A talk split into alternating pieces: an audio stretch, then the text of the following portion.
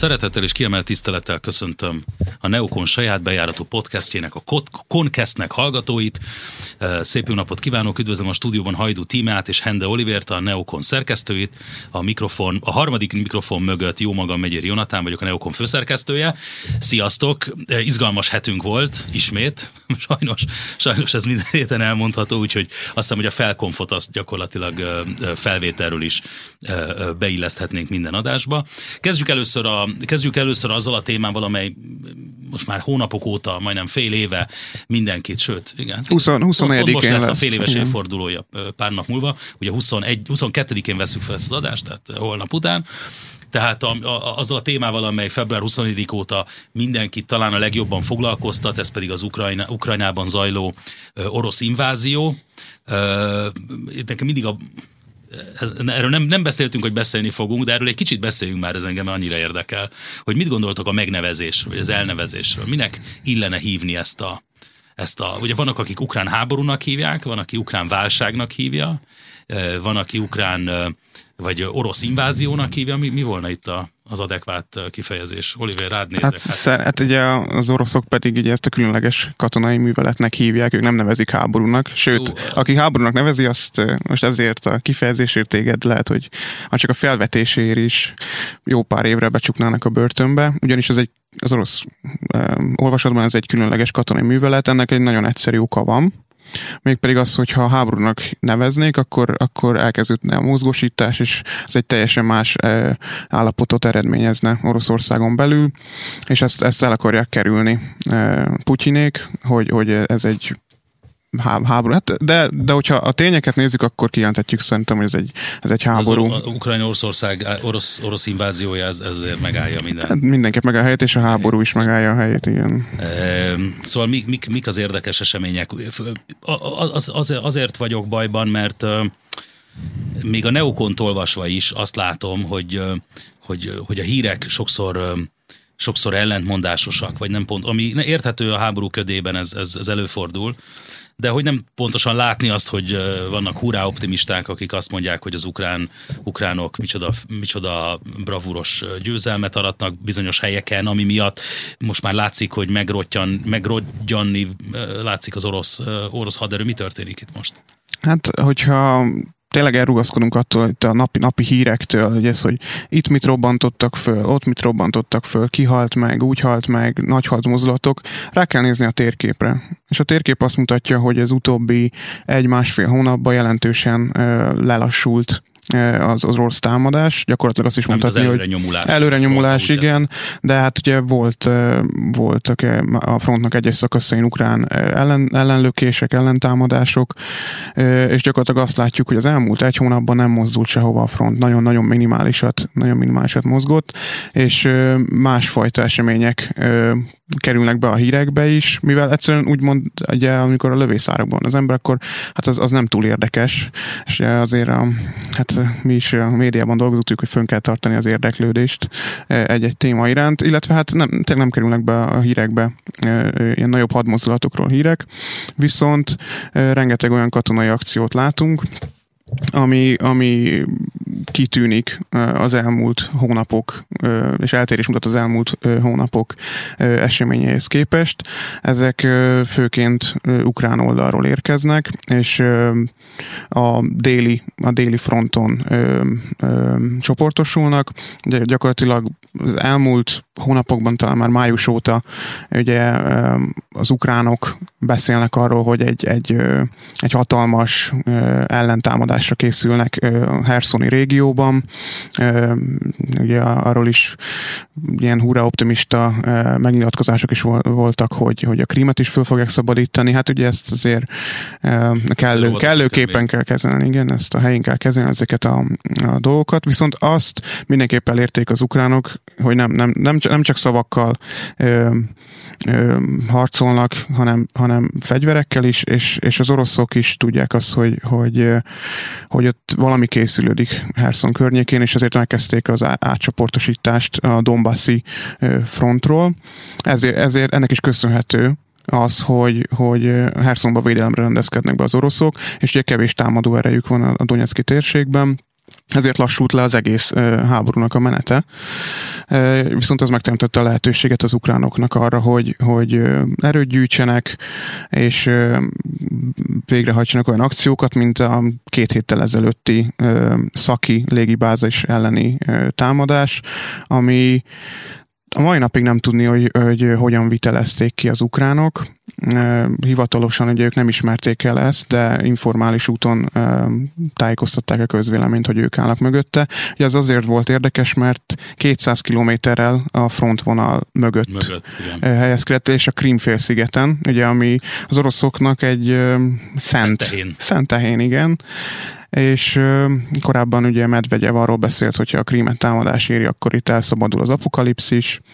Hát az ukránok azok úgy látszik, hogy nem félnek az a, apokalipszis. A, a, arról is érkeznek ellentmondásos hírek, hogy ezt az atomerőművet szaporozsnyai atomerőművet, ezt most éppen, ki, ezt éppen kibombázza, vagy, bombá, vagy van, hogy az ukránok, az oroszok azzal vádolják az ukránokat, hogy az ukránok bombázzák ezt az atomerőművet. Ugye ez érthető módon mindenkit rettegésben tart egy ilyen atomerőmű körüli, körüli hadművelet, de hogyha már, de hogyha már nem tudom, ellentámadásról beszélünk, vagy, vagy visszavágóról, akkor, akkor volt, egy, volt egy hír, amely, amely azért elég nagy figyelmet kapott a, nem csak nálunk a Neokonon, de a nemzetközi médiában is.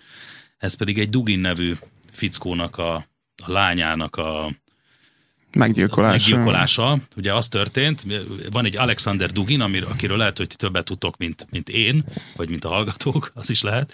Szóval van ez Alexander, Alexander Dugin, aki Putyin ideológistájaként, vagy Putyin szellemi atyaként, vagy szellemi... Hát a nyugati médiában szeretik így feltűntetni, de azért a, majd beszélünk erről, hogy azért a valóság ennél sokkal... Ez árnyaltabb a valóság. Szóval a lényeg az, hogy kilépett egy helyről a, a lányával, 29 éves lányával, aki egyébként maga is újságíró, és maga is egy ilyen ö, ö, nacionalista megmondó ember, úgy volt, hogy egy kocsival mennek, aztán végül is az apa úgy döntött, Dugin úgy döntött, hogy más külön autóval megy, a lánya viszont felrobbant azzal az autóval, amiben valószínűleg Duginak is benne kellett, benne kellett volna ülnie. Ráadásul drámai felvételen látszik, le is hoztuk a Neokonon, drámai felvételen látszik, ahogy a fickó nézi a a felrobbant autót, amiben ugye a lánya szörnyet halt.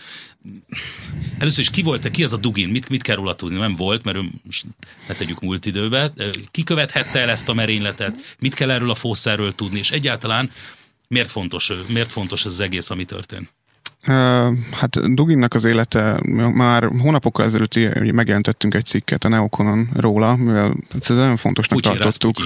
Igen, így a, a, a, a médiában, főleg a nyugati médiában szeretik őt így feltüntetni, de... de az egyszerűség, egyszerűsítés az nyugati médiát szereti. Igen, de, de az, az igazság, hogy, hogy azért a valóság az nagyon távol áll ettől.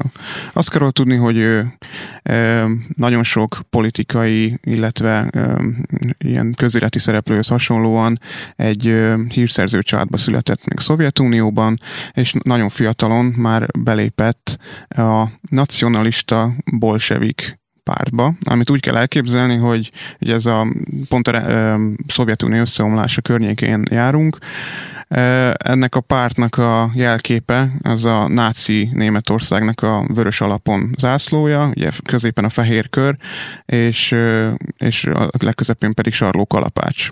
Szóval, ahogyan, fel ötvözete. Ötvözete a ötvözete kommunizmusnak a és a... és a szélső baloldalnak, úgy tetszik. Hát igen, akkor, akkor, összeér, összeér. Akkor, így van egy kör, ahol... Igen, ő, ő ennek a pártnak volt egy jeles figurája, utána próbálkozott egy ilyen Eurázsia nevező, nevezetű pártal is, de azt, azt, kell mond, azt kell elmondani róla, hogy neki a sikerei, ezt nem a politikai térben érte el, hanem inkább az ideológiai téren, az ilyen alkotói munkásságával, az írományaival, és gyakorlatilag már az elmúlt 25-30 évben egy ismert figurája az orosz, orosz közéletnek, Viszont az, az ő befolyása, az azt szerintem el van túlozva abszolút a nyugati médiában, illetve hogy a, ugye, hát, ugye Putyin agya, ugye így, így szokták mondani, hát neki semmilyen, semmilyen hivatalos pozíciót nem töltött be, nem tölt be most se, igazából akkor, akkor volt az ő pályájának a csúcspontja, amikor, amikor 14-15-ben a Krím, a Krím. És, a, és a, a keleti szakadár megyéknek a, a a lázadása volt, hát nevezzük így, de nevezhetjük úgy is, hogy gyakorlatilag Oroszország elcsatolta ezt, megpróbált elcsatolni Ukrajnától de, de hogy rávilágítsunk arra, hogy tényleg az ő, ő, gondolatai, az ő ideológiája az, az miben is áll. Gyakorlatilag ő, ő egy nagyon csatlakozik a, a korábbi orosz gondolkodóknak az egyes téziseihez, és, és Oroszországról úgy gondolkodik, mint egy, egy ilyen messianisztikus tudattal gondolkodik Oroszországról, hogy Oroszország az ő olvasatában Róma, a nyugat pedig az Antikrisztusnak a birodalma. Ő ezt, ezt, ezt, ezt így le is írta, és hogy gyakorlatilag Oroszországnak az a feladata, Istentől kapott feladata, hogy harcoljon a gonosz ellen, és a, a nyugatot azonosítja a gonoszszal gyakorlatilag... De miért lehető célpontja egy, miért lehető cél, először is merénylet, ki lehet, kiállhat a merénylet mögött? Hát ugye pont, pontosan ebből a, a, a, az ő ultranacionalista ideológiából következtetnek sokan arra, ami, ami nagyon sokszor ugye az ukránok ellen irányult a múltban. Szóval 14-ben, 2014-ben ez egészen odáig ment, hogy őt az egyik orosz egyetemről, a tanszékvezető volt, ott kipaterolták, mert azt mondta, hogy igazából minden ukránt meg kéne ölni és ez már ott is sok ez volt. a orosz, az ukránok azok gyakorlatilag oroszok. Ő, ő, ő, igen, ő is ezt illeti, hogy ők a kis oroszok, így nevezi őket, hogy gyakorlatilag az oroszok, az ukránok és a fehér oroszok, ők az orosz, az orosz népnek egy ilyen, egy ilyen ö, ö, nyúlványai, de hogy igazából ők a kis oroszok, ugye ez, ez, ez, ez volt az elnevezés. Ő tényleg, ő azt az ultranacionalista réteget ö, testesíti meg, Dugin, és, és ezekben a rétegben nagyon népszerű, ami sokszor még a Kremlnek is, a Putyinéknak is kényelmetlen, és, és a Kreml sokszor felhasználja ezeket, úgymond hasznos idiótaként ezeket a, ezeket a csoportokat, hogy egyrészt be, bemenjenek a, az ukrajnai húsdarálóba katonaként, önkéntesként. Másként szelepnek esetleg. E, igen, ezek tök, ez, ez, gyakorlatilag a, az orosz titkosszolgálatok már, már a Szovjetunió óta a rajta tartják a kezüket ezeken a csoportokon, ezeknek a csoportoknak a vezetésén, és, és ellenőrzik ezeket a csoportokat, és egy ilyen, egy ilyen húz meg erez meg játék van, van ezekkel, és gyakorlatilag ez, ezért, ezért sejtik sokan azt, hogy esetleg az ukránok ö, voltak e mögött, a bombamerénylet mögött. Ez egy olvasata a dolgoknak, de azért... Lehetett akár, lehettek akár orosz belső Oroszok is lehettek, ellenzék. de azt, azt nagyon fontos látni, hogy, hogy annak ellenére, hogy Oroszországban és nyugaton is ismert Dugin, Ukrajnában egyáltalán nem az, szóval nem lenne egy, egy ideális célpont, hogyha... hogyha nem lenne egy látványos eredmény, nem mutatna. Az ha, ha, ha, hazaiaknak nem, hazai eredményként nem, viszont hogyha az ukránok ugye most arra, arra törekszenek, hogy eredményeket érjenek, és eredményeket próbálnak meg felmutatni még a tél előtt, mind a nyugatnak. De azt mondod, hogy ez gyenge eredmény lenne. Igen, fő, főleg így, főleg így, hogyha ha Szóval egyszerűen egy, egy ilyen embernek a meggyilkolása, akinek már eleve kifelé áll az ászlója a, a Kremnél, és, és szóval, szóval én, én nem, sok, nem sok logikát látnék benne.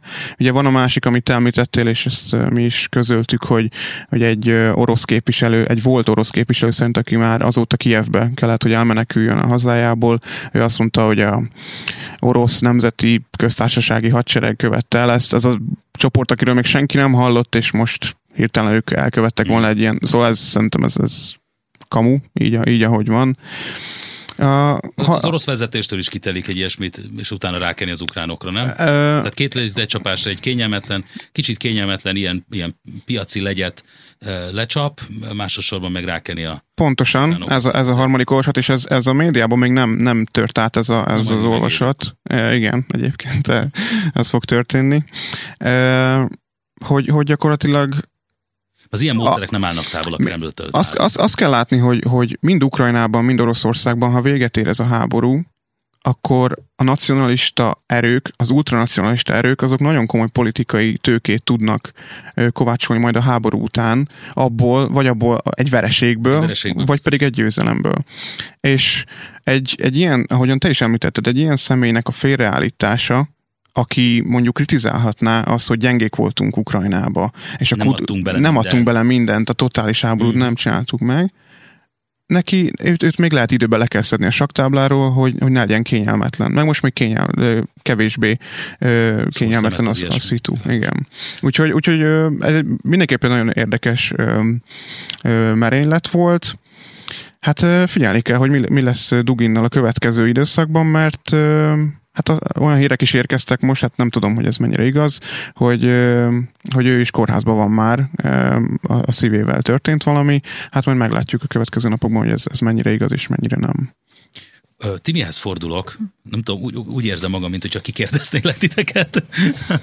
Timi, hozzád, for, Timi, hozzád fordulok, mert uh, uh, a szerkesztőségi chatben szirkulál egy videó. Amelyet Olaszország, ugye Olaszországban választások lesznek egy hónapon belül. Szeptember végén. Szeptember, igen, körülbelül egy hónap múlva, és az egy olyan ország Izraelhez hasonlóan, bár más okokból, de gyakori, gyakori a kormányváltás, a különböző a különböző választások, és van egy rising star, egy, emelke, egy felemelkedő, felfelé emelkedő csillag, méghozzá egy Meloni nevű, vagy Melone, Giorgi Meloni, Meloni, Meloni uh-huh. nevű hölgy, egy fiatal 40-es 45 éves, 45 éves. Nálam is fiatalabb olasz politikusról van szó, aki, aki egy jobboldali politikus, egy konzervatív politikus, um, és a videó, amelyet, amelyet volt szerencsém végignézni, az, az, a, az a, a Netcon nevű formáció, ami a National Conservative nevű formáció, ez egy, ez egy amerika, amerikai vagy nemzetközi politikai tudom, csoport, vagy action, action ilyen akciócsoport? A Burke Foundation szervezi ezeket a konferenciákat. Hát egy ilyen loose szerveződés. Igen, egy, egy, egy, egy, egy ilyen laza, laza, laza szerveződés, ami nem egyfajta alter... Ami alternatívája az épeknek, mondjuk. Lehet így mondani, vagy? Hát, nem csak az épeknek? Nem csak, a, inkább a szípeknek. De szípeknek. Pár, szípek, hogy... miért mondtam épeket? Szípeket akartam mondani. Bocsánat, szípeknek. Tehát, hogy ők, ők egy igazi konz, egy konzervatívabb akar, akarnak lenni, mint a, mint a szípek. Amilyen felhigult. Ami inkább a republikánus, és azért egy jóval nagyobb szervezet. Ugye Joram Hazonit lehet itt megemlíteni, a Netcon mögött álló egyik, az egyik alapítója, ugye egy, egy, egy amerikai származású izraeli, egyébként ortodox zsidó filozófus, akinek, aki egészen, az én meglátásom szerint egészen kiváló könyveket ír, csak a magyar fordítást nem érdemes olvasni, mert az kukába való. Na mindegy, beszéljünk Meloniról, beszéljünk erről a, beszéljünk erről a, erről a feltörekvő olasz miniszterelnök jelöltről, honnan érkezett ő, mi, mik az ő elképzelései. Uh, ugye nagyon sokan, nem tudom, a jobb oldal e, térnyerésétől óvják meg, védenek Európát. Jelente bármilyen veszélyt, ha úgy tetszik, amivel riogat ugye nagyon gyakran az európai establishment jelente bármiféle veszélyt? Hát én nem gondolom, de nyilván az ő, tehát am, ahogy ő rá tekintenek, az nagyon klasszikus, tehát ha felemelkedik egy jobboldali konzervatív politikus, akkor azért elég gyakran azonnal szélső jobboldalinak van bélyegezve, és ő is megkapja ezt a bélyeget, pedig szerintem azért az ő esetében abszolút látszik egy ilyen nagyon klasszik, konzervatív az a beszéd, amit említettél, amit 2020-ban tett. Ez a Isten, haza, család. Konkrétan ezt a három szót használta. Konkrétan God, Homeland, Family. Igen, pontosan. Ez volt az ő hármas. És ő is a Joram Hazaninak ezt a nemzetállam megvédése, hogy a nemzetállam a legalkalmasabb, legalkalmasabb hely, ahol az embernek a szabadság jogait lehet védelmezni, sokkal inkább, mint egy nemzetközi rendszerben. És bocsáss meg, hogy félbeszakítalak, de ugye a Hazoninak az egy másik, szerintem egy fontos gondolata egyrésztről az, hogy a szabadságjogokat, ahogy elmondtad, hogy a szabadságot a, a nemzetállamokon belül lehet ki, és a másik az, hogy a békét a nemzetállamok léte garantálja, ami ugye a, a mainstream gondolkodással nagyon sokszor kontraintuitív, tehát pont ellenkezőjét gondolnák az emberek. Igen, tehát Európával kapcsolatban is egy ilyen lazább föderáció pártján van, hogy nem akarja tehát, hogy euroszkeptikusként indult, de írtunk is róla, hogy ugye ez Olaszországban nem annyira támogatott, ezért ezt így visszaveszik, ennek a, ezt a hangnemet, és alapvetően igen, amit mondtál, tehát ő a nemzetet tartja. Hát egy a fő vád ellene az az, hogy a párt, amit alapított, ez a olasz testvérek, így fordítjuk. Nem tudom, hogy pontosan mi lesz a hivatalos elnevezése így a magyar sajtóba.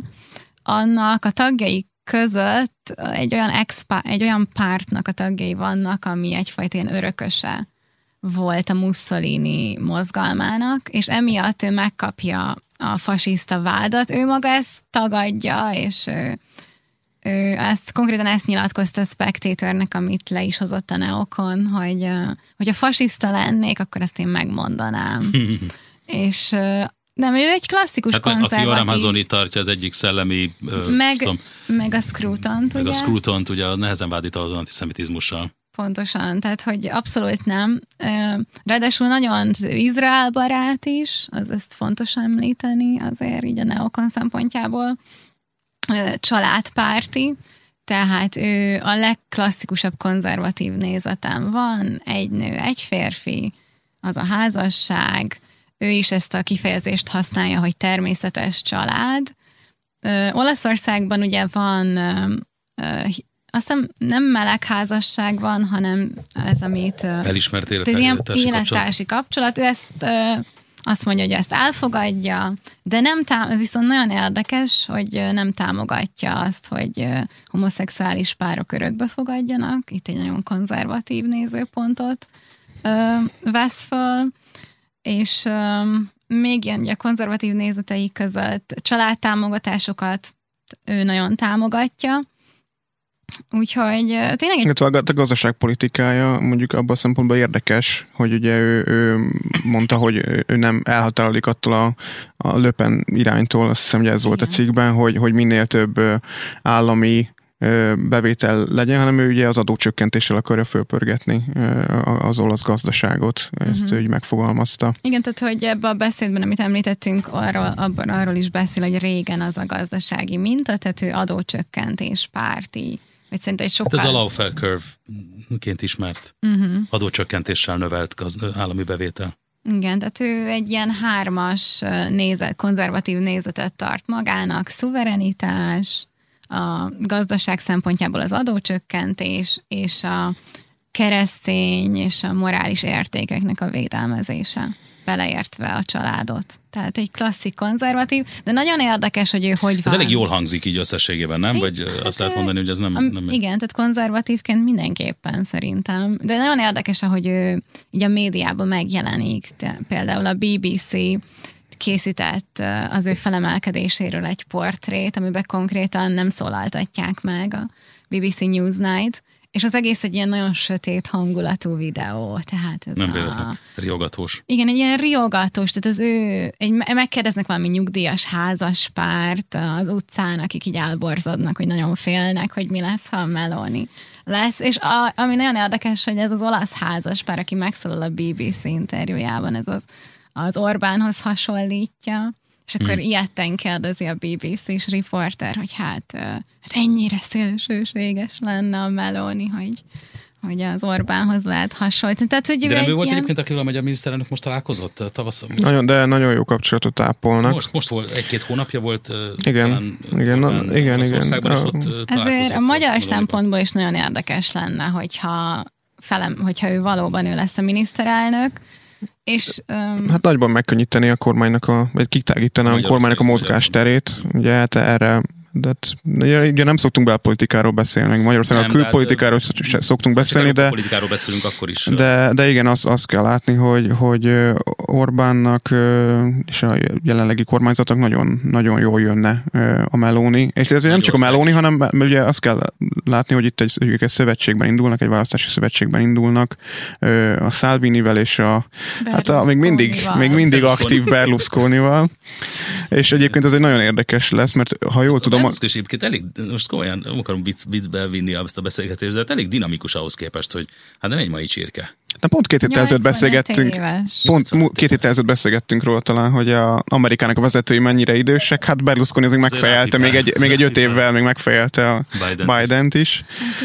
E, és egyébként az érdekes, hogy ugye ö, Olaszországba ö, hát már nagyon gyakorlatilag azt halljuk, hogy alig bírják ki a kormányok, egy-egy éveket bírnak ki. De hát, hogy ez már, ez már régebb óta így van. Mondom, hogy Izrael, és hasonlít Izraelhez. Igen, viszont ugye Meloni azt mondta, hogy ő szeretne szakítani ezzel, és egy stabil kormányzást azt szeretné előtérbe helyezni, és hogy, hogy nem, a, nem az ilyen különböző pártalkuk során létrejött ilyen-olyan egységkormányok Ugye gyakorlatilag ez is bukott most meg Olaszországban, ezért is van most választás, ezért lesz választás, és hát gyakorlatilag ha jól, jól értettem ezt a Spectator cikket, akkor 14 év után ő, ő lehet az első olyan miniszterelnök Olaszországban, akit a nép választ meg, és nem valamilyen ilyen deal. Kialkudott Hát ő nem technokrata, tehát hogy Olaszországban elég gyakori, hogy egy ilyen technokrata miniszterelnök kerül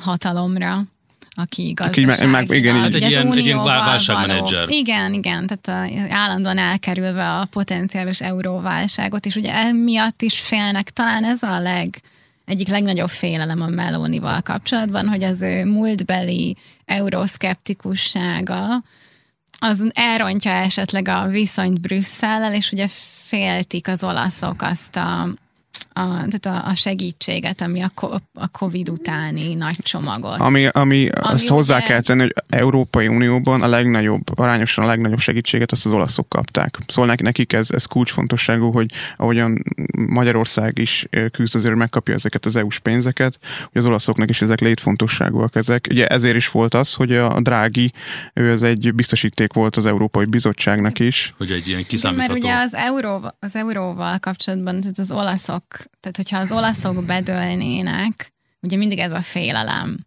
amikor hát, így amikor válságról, a leginstabilabb mert ők a leg, egyike, igen, de ő és, az, és óriási gazdaság, és mindig attól félnek, hogyha ők dőlnek. És azért a Meloninál ez az egyik félelem, uh-huh. hogy esetleg gazdaságilag mit jelent. De ez, ez, ezt a filmet azért valamennyire szerintem sikerült uh, múlt héten uh, így eny, enyhíteni. Ugye Politikus előztette meg ennek a hát pártszövetségnek, vagy választási szövetségnek a, um, hát hogy szoktam mondani, memorandum, nem tudom, hogy szokták ezt mondani, ilyen választási programját, amiben lefektették azt, hogy, hogy uh, igazából ők ezt, a, ezt az Európa nem Európa ellenség, vagy Európai Unió ellenség, hanem inkább a szkepticizmust, ezt ők Hát így a jövőben az kicsit lejjebb, lejjebb tekerik, takaréklángra veszik, igen, és, és gyakorlatilag ezzel ugye ez volt a, ez volt a politikó cikének a, a, a lényege, hogy, hogy igyekeznek meg, meg nyugtatni a pénzpiacokat is, ugye amik már sokszor ilyenkor egy választás előtt előre megpróbálják beárazni azt, hogy persze. mi fog történni, illetve hát a szövetségeseket. És ez, ez fontos elmondani szerintem még a Meloniról, hogy, hogy itt az ukrán-orosz uh, háborúban ő egyértelműen az ukránok oldalára állt. Ugye ez azért is, azért is fontos, mert például Olaszországban az egyik legmagasabb a fegyverszállításoknak a leállítását követelő aránya. Úgyhogy ez is, ez is egy érdekes vonulata lesz ennek. Ugye sokan azt várják, hogyha Olaszország úgymond kidől ebből a koalícióból, az Ukrajnát támogató koalícióba, akkor az ugyanúgy elindíthat egy folyamatot, hogy akkor, akkor mások is kihátrálnak. Úgyhogy ez mindenképp érdekes lesz, illetve hát Washingtonban nagyszerű kapcsolatai vannak, ez is nagyon fontos. Kapcsolatai vannak Washingtonban? Hát republikánusokkal inkább. Hát republikánusokkal, de hát hogy most, most éppen nem sokat ér, de majd még novemberben hát már érhet. Novemberben az amerikai viszony talán nem olyan létfontosságú azért. De egyébként még ami a Melonival kapcsolatban szerintem fontos, ez a migráns kérdés. Ő nagyon nagy ellenzője a migrációnak. Tehát, hogy ő azt mondja, hogy ő, ő nem, ő azt bátorít, tehát hogy az olasz fogyással kapcsolatban, hogy az bátorítaná, hogy inkább nem, nem, gyerekvállalást nem menekültekkel, nem szírmenekültekkel kívánná Igen, megoldani a demográfiai. Azt a nézetet vallja, amit ugye sokan kritizálnak, hogy, hogy minél több pénzt önteni Líbiába, és egy új dílt kötni velük, hogy ne jöjjenek onnan az illegális bevándorlók. Hát, vagy olyat, mint amit a Törökországgal kötött mm. az Európai Unió. Hát meg ami régen ugye volt is a Kadafival, tehát hogy volt egy megegyezés a Kadafival a, a menekültekkel kapcsolatban, ami ugye az arab tavasz után ugye fel lett borítva. Hát, a Kadafi elhalálozott. Azt a hibát, hogy meghalt. Igen, úgyhogy ő, ő ezt tervezi. Úgyhogy szerintem nagyon érdekes lenne az európai politika egy Melonival. Tehát az is, tehát hogy ő mint nő, tehát ő lenne az első olasz női miniszterelnök, aki ráadásul a jobb oldalról érkezik, ami nagyon érdekes. Ráadásul egy munkásosztálybeli Izgalmas. nőről beszélünk, tehát állítólag én ugye nem beszélek olaszul, de állítólag körülbelül olyan akcentusa van az olaszban, mint amit a londoni Mondjuk Cockney, a Manchesteri, vagy a Manchesteri, Liverpooli akcentus. Liverpooli egy nagyon karizmatikus, jó szónok. Ez szerintem nagyon, nagyon érdekes lenne az európai politika, ha ő itt tényleg ő lesz a miniszterelnök. Amire megvan minden esélye, tegyük hozzá, szóval, hogy most így Ugye, kicsit tájékoztassuk az olva... olva... Igen. E, ol, gyakorlatilag szét, szétforgácsolódott az olasz baloldal, és van egy nagyon, nagyon erős jobboldali koalíció, amit már többször említettünk, úgyhogy gyakorlatilag az, ami Salvini volt pár évvel ezelőtt az olasz jobboldalon, az gyakorlatilag most a Meloni. Hm. Úgyhogy... Ha már, ha már változó öm, Európáról és változó világról, meg változó szövetségekről beszélünk, akkor, akkor kanyarodjunk egy kicsit még délkeletre Olaszország felől, mondjuk, hogy valahol ott a valahol ott Ankara és Tel Aviv között, vagy Jeruzsálem között, Ankara és Jeruzsálem között áll, álljunk meg, és nézzük meg, mi történik a, mi történik az oro, a, a török-izraeli, vagy inkább mi felénk izraeli-török viszony, viszonyban. Ugye itt az elmúlt hónapokban, most már lehet azt hiszem hónapokat mondani, az elmúlt hónapokban jelentős változás történt a, az izraeli-török viszonyban. A hallgató kedvér felemlíteném, hogy 2018-ban szűnt meg vagy Izrael és Törökország között a diplomáciai kapcsolat. Az akkori gázai határon randalírozó palesztin terroristákat kínálta meg az izraeli hadsereg, ami miatt Törökország, ami miatt Törökország megorolt és visszahívta a nagykövetét, Korábban volt ugye az ismert flottilla incidens, amely eleve már 18-ban már nagyon ingatag volt, ugye pár évvel korábban a, ez a török flottilla izraeli ez a, a Mavi Marmara ez incidens. a Mavi Marmara nevű incidens, ami ugye ott az történt, hogy, hogy egy ilyen békezászlóval haladt hajózó hajó próbálta próbálta, próbált volna bejutni Gázába, ami egyébként izraeli blokkád alatt volt akkor. Izrael és egyiptomi blokkád alatt. És Izrael és egyiptomi blokkád, nagyon fontos, köszönöm. Uh, nem, nem, nem fordultak vissza, stb., akkor az izraeli hadsereg megrohamozta a hajót, páran meg is haltak, volt fegyveres incidens, tehát összetűzés volt, tehát nem, azt nem lehetett mondani, hogy ez egy teljesen békés hajó volt, mert mindenki állig fel volt fegyverkezve rajta. Szóval egy egészen elképesztő fiaskó volt, ami azt eredményezte, hogy jelentősen megromlottak a török-izraeli kapcsolatok, vagy izraeli-török kapcsolatok, aztán mondom 18-ban ismét, most pedig az utóbbi hónapokban azt lehet tapasztalni, ugye itt változó világ van, erről korábban már beszéltünk, akár csak itt a Conquestben is, neokonosokat írunk róla, ugye itt az energia, az energia ö, ö, helyzet, ugye Törökország kritikus szerepe az energiaellátás tekintetében, mint egy ö, közvetítő ország, vagy egy tranzitország lehet a közel-keletről érkező energiahordozók és Európa között. Törökország, mint a legnagyobb NATO tag, legnagyobb hadsereggel bíró NATO tagország, Törökország, mint az egyik, mint a közel-keleti régió egyik szuperhatalma, ha úgy tetszik, ugye Egyiptom, Törökország, Szaudarábia háromszögben zajlanak ott az események leginkább. És most az utóbbi hetekben javulás indult az izraeli kapcsolatokban, ami, ami elképzelhető, hogy a barátom, bará, vagy az ellens, a barátom hogy, hogy is, az ellenségem ellensége a barátom alapon ö, zajlik, de minden esetre kisebb-nagyobb bökkenőkkel, de, de az volt tapasztalatú, ugye izraeli turistákat ejtettek fogra Törökországban, amit ö, ö, meg akartak gyilkolni, iráni, iráni Hát ja, ja, ja, te még... Én még arról beszélek azokról, tudod, akiket ja, igen, gondoltak. Igen de, de utána, viszont, utána viszont irániakat kapcsoltak le, akik izraelieket gyilkoltak volna. Igen, ez, ez nagyon érdekes így, hogy így belegondolni, pár hogy hét különbség pár hét, igen, igen, egész, igen. pár hónap különbséggel az egész. Ugye ott pedig csak egyszerűen azok az izraeli turisták az első incidensben ott, ott a, az Erdogán palotáját Fotózták talán, szelfiztek, vagy nem is tudom mi volt, és akkor bekasztizták őket. Bekasztizták őket, de aztán, aztán végül is ejtették a, a brutális kémkedés vágyát, mert gondolom Hawaii t-shirt volt rajtuk, és egy eldobható polaroid fényképezőgép. Szóval változik a világ mit kell erről, ha, ha két évvel ezelőtt valaki azt mondja, hogy, hogy ez megtörténik, hogy most megint nagykövetek vannak Ankarában is, illetve illetve Jeruzsálemben is, pontosabban ebben nem vagyok biztos, Tel Avivban, inkább Tel Avivban. Valószínűleg inkább Tel Avivban. Tehát azért ezt azért az ember kapkodja a fejét, nem? Igen, ez egy nagyon, nagyon érdekes, mert ugye az van, hogy, hogy szerintem a közel-kelet az így a, főleg így az európai gondolkozásban kicsit leértékelődött, hogy az, annak a közel-keleti ügyeknek a, az útvesztőibe el tudjon igazodni az ember. Ez már nem, nem az embereknek szerintem meghaladja az érdeklődését sokszor, viszont hát mi kifoglalkozunk Izraellel, ez egy Törökország egy kulcsfontosságú szereplő a közel-keleten, már általad említett okokból is, és gyakorlatilag azt látjuk, hogy az utóbbi hónapokban, de lehet, hogy már inkább az utóbbi egy, egy, egy évben törekszik arra, hogy rendezze a kapcsolatait a, a régió hatalmaival. Szerintem ez egy nagyon jó, hogyha megnézzük a szaudiakat, például ez nagyon jó, nagyon jó mutatja azt, hogy egy-két évvel ezelőtt még hasonlóan izraeliekhez nagyon rossz volt a török-szaudi kapcsolat, agyon szankciózták egymást, meg bolykottálták egymás termékeit, most pedig már arról vannak hírek, hogy, hogy, hogy török drónokat akarnak venni a szaudiak.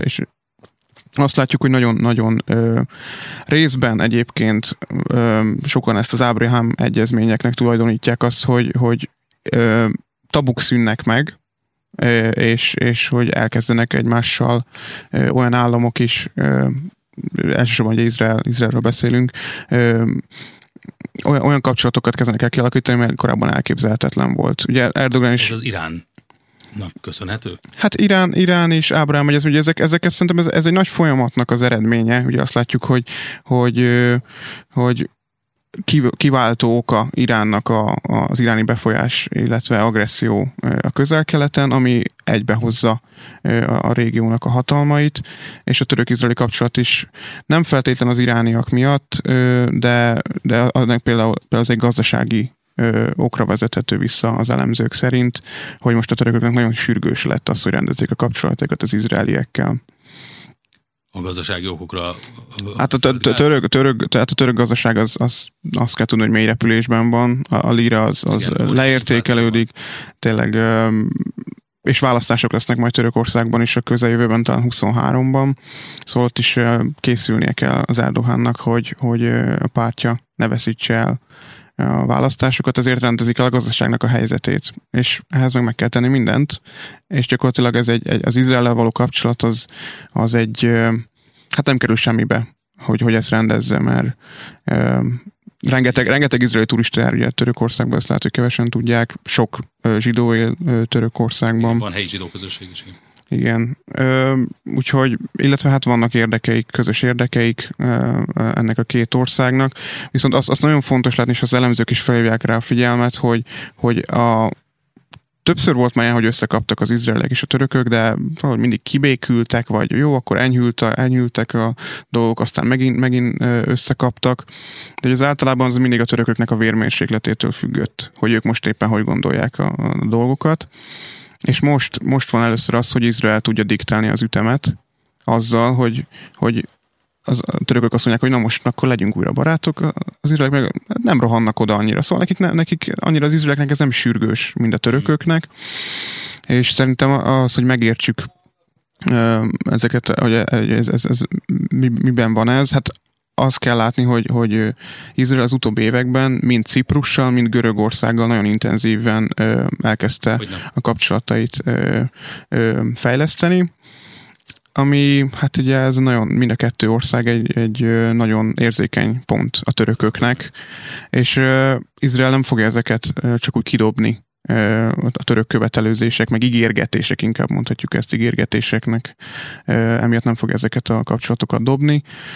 Izraelnek ez nagyon jól jön egyébként, ugye azt, azt is fontos szerintem itt akkor elmondani, hogy, hogy a Hamásznak nagyon komoly bázisa van Törökországban, és hát ilyen-olyan módon támogatja a török, jelenlegi török állam is a Hamaszt. Ha, ha hát má, a máshogy nem is... A muzulmán testvériségen keresztül biztosan. Igen, ha máshogy nem is az, hogy, hogy gyakorlatilag művelet tehát műveleteket hajtott végre Törökországban Hamas, úgyhogy, úgyhogy szerintem ez minden, minden szempontból nagyon érdekes. viszont azt fölhívják a, a, az elemzők is a figyelmet rá, hogy, hogy nem kell naívnak lenni, és Izraelnek sem szabad naívnak lennie a, törökök, török közeledéssel kapcsolatban. Mert láttunk már ilyet, és nem mindig sül jól. Igen, de szerintem ezt, ezt akik olyan helyeken vannak, azt, azt tudják, úgyhogy én, én, én, én nem várok sokat ettől, de hát kíváncsian, kíváncsian vagyok. Szerintem érdekes itt a palesztin kérdést is. Tehát, hogy mi, ugye eredetileg a szakításnak azért eléggé benne volt a, a palesztinok ügye, és mindig nagyon érdekes, hogy így a muszlim világban így a palesztinok ügye épp mennyire fontos mert mindig vannak ezek a nagyobb hatalmak, amik így megpróbálnak valamiféle nagyobb szerepet kapni ott a régióban, és akkor így mindig megmérik így a hőmérsékletet, hogy most mennyire érdekli az embereket a palesztin kérdés, és akkor ahhoz mérten próbálnak meg kialakítani valamit, és nagyon érdekes volt még az Ábrahám egyezmények megkötésekor, hogy egyértelművé vált, hogy az olajországoknál egyre inkább visszaszorul ez a kérdés, mert különben nem történhetett volna meg ez a a béke felé egy ekkora lépés az arabok, tehát az olajországok és Izrael között, és akkor Erdogán nagyon, nagyon határozottan, még, még talán emlékeim szerint még azt is beleengedte, hogy megszakítja a kapcsolatot az emírségekkel, az arab, tehát az, egy, az Ábrahám egyezmények miatt. És most úgy tűnik, hogy ez továbbra is tehát, hogy ha visszanézi valaki így egy-két évvel ezelőtti Erdogán beszédeket, hogy miket ad elő Jeruzsálemről. Hát egy, egyértelmű szélkakas. Tehát meg a, nagyon, igen, tehát, hogy, nagyon változtatja de, 180 fokban. De úgy tűnik, hogy most így a prioritásokban mégiscsak hátra csúszott, tehát lehet ez továbbra, egyértelműen ez egy töréspont Izrael és Törökország között a palesztin kérdés, tehát ez biztos, hogy fel fog jönni, de valószínűleg nagyon hátra csúszott a prioritásokba, és ennek köszönhető, hogy Törökország végül is úgy döntött, hogy ők közelednek Izraelhez.